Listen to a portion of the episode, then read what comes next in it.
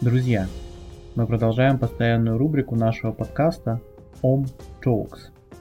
Мой следующий гость Федор Людоговский, онлайн-преподаватель, коуч, кандидат филологических наук, в прошлом православный священник и старший научный сотрудник Института славяноведения Российской Академии Наук. Федор Людоговский – человек, который не боится радикальных перемен в жизни и считает, что честность в отношениях с самим собой и с другими людьми превыше всего. Это нам на наследство, наверное, досталось. От отобрать. Вот теперь могу делиться со своими родственниками. Там четыре уровня вежливости. Я начинаю занудствовать. Никогда, в общем-то, профессионально я этим не занимался.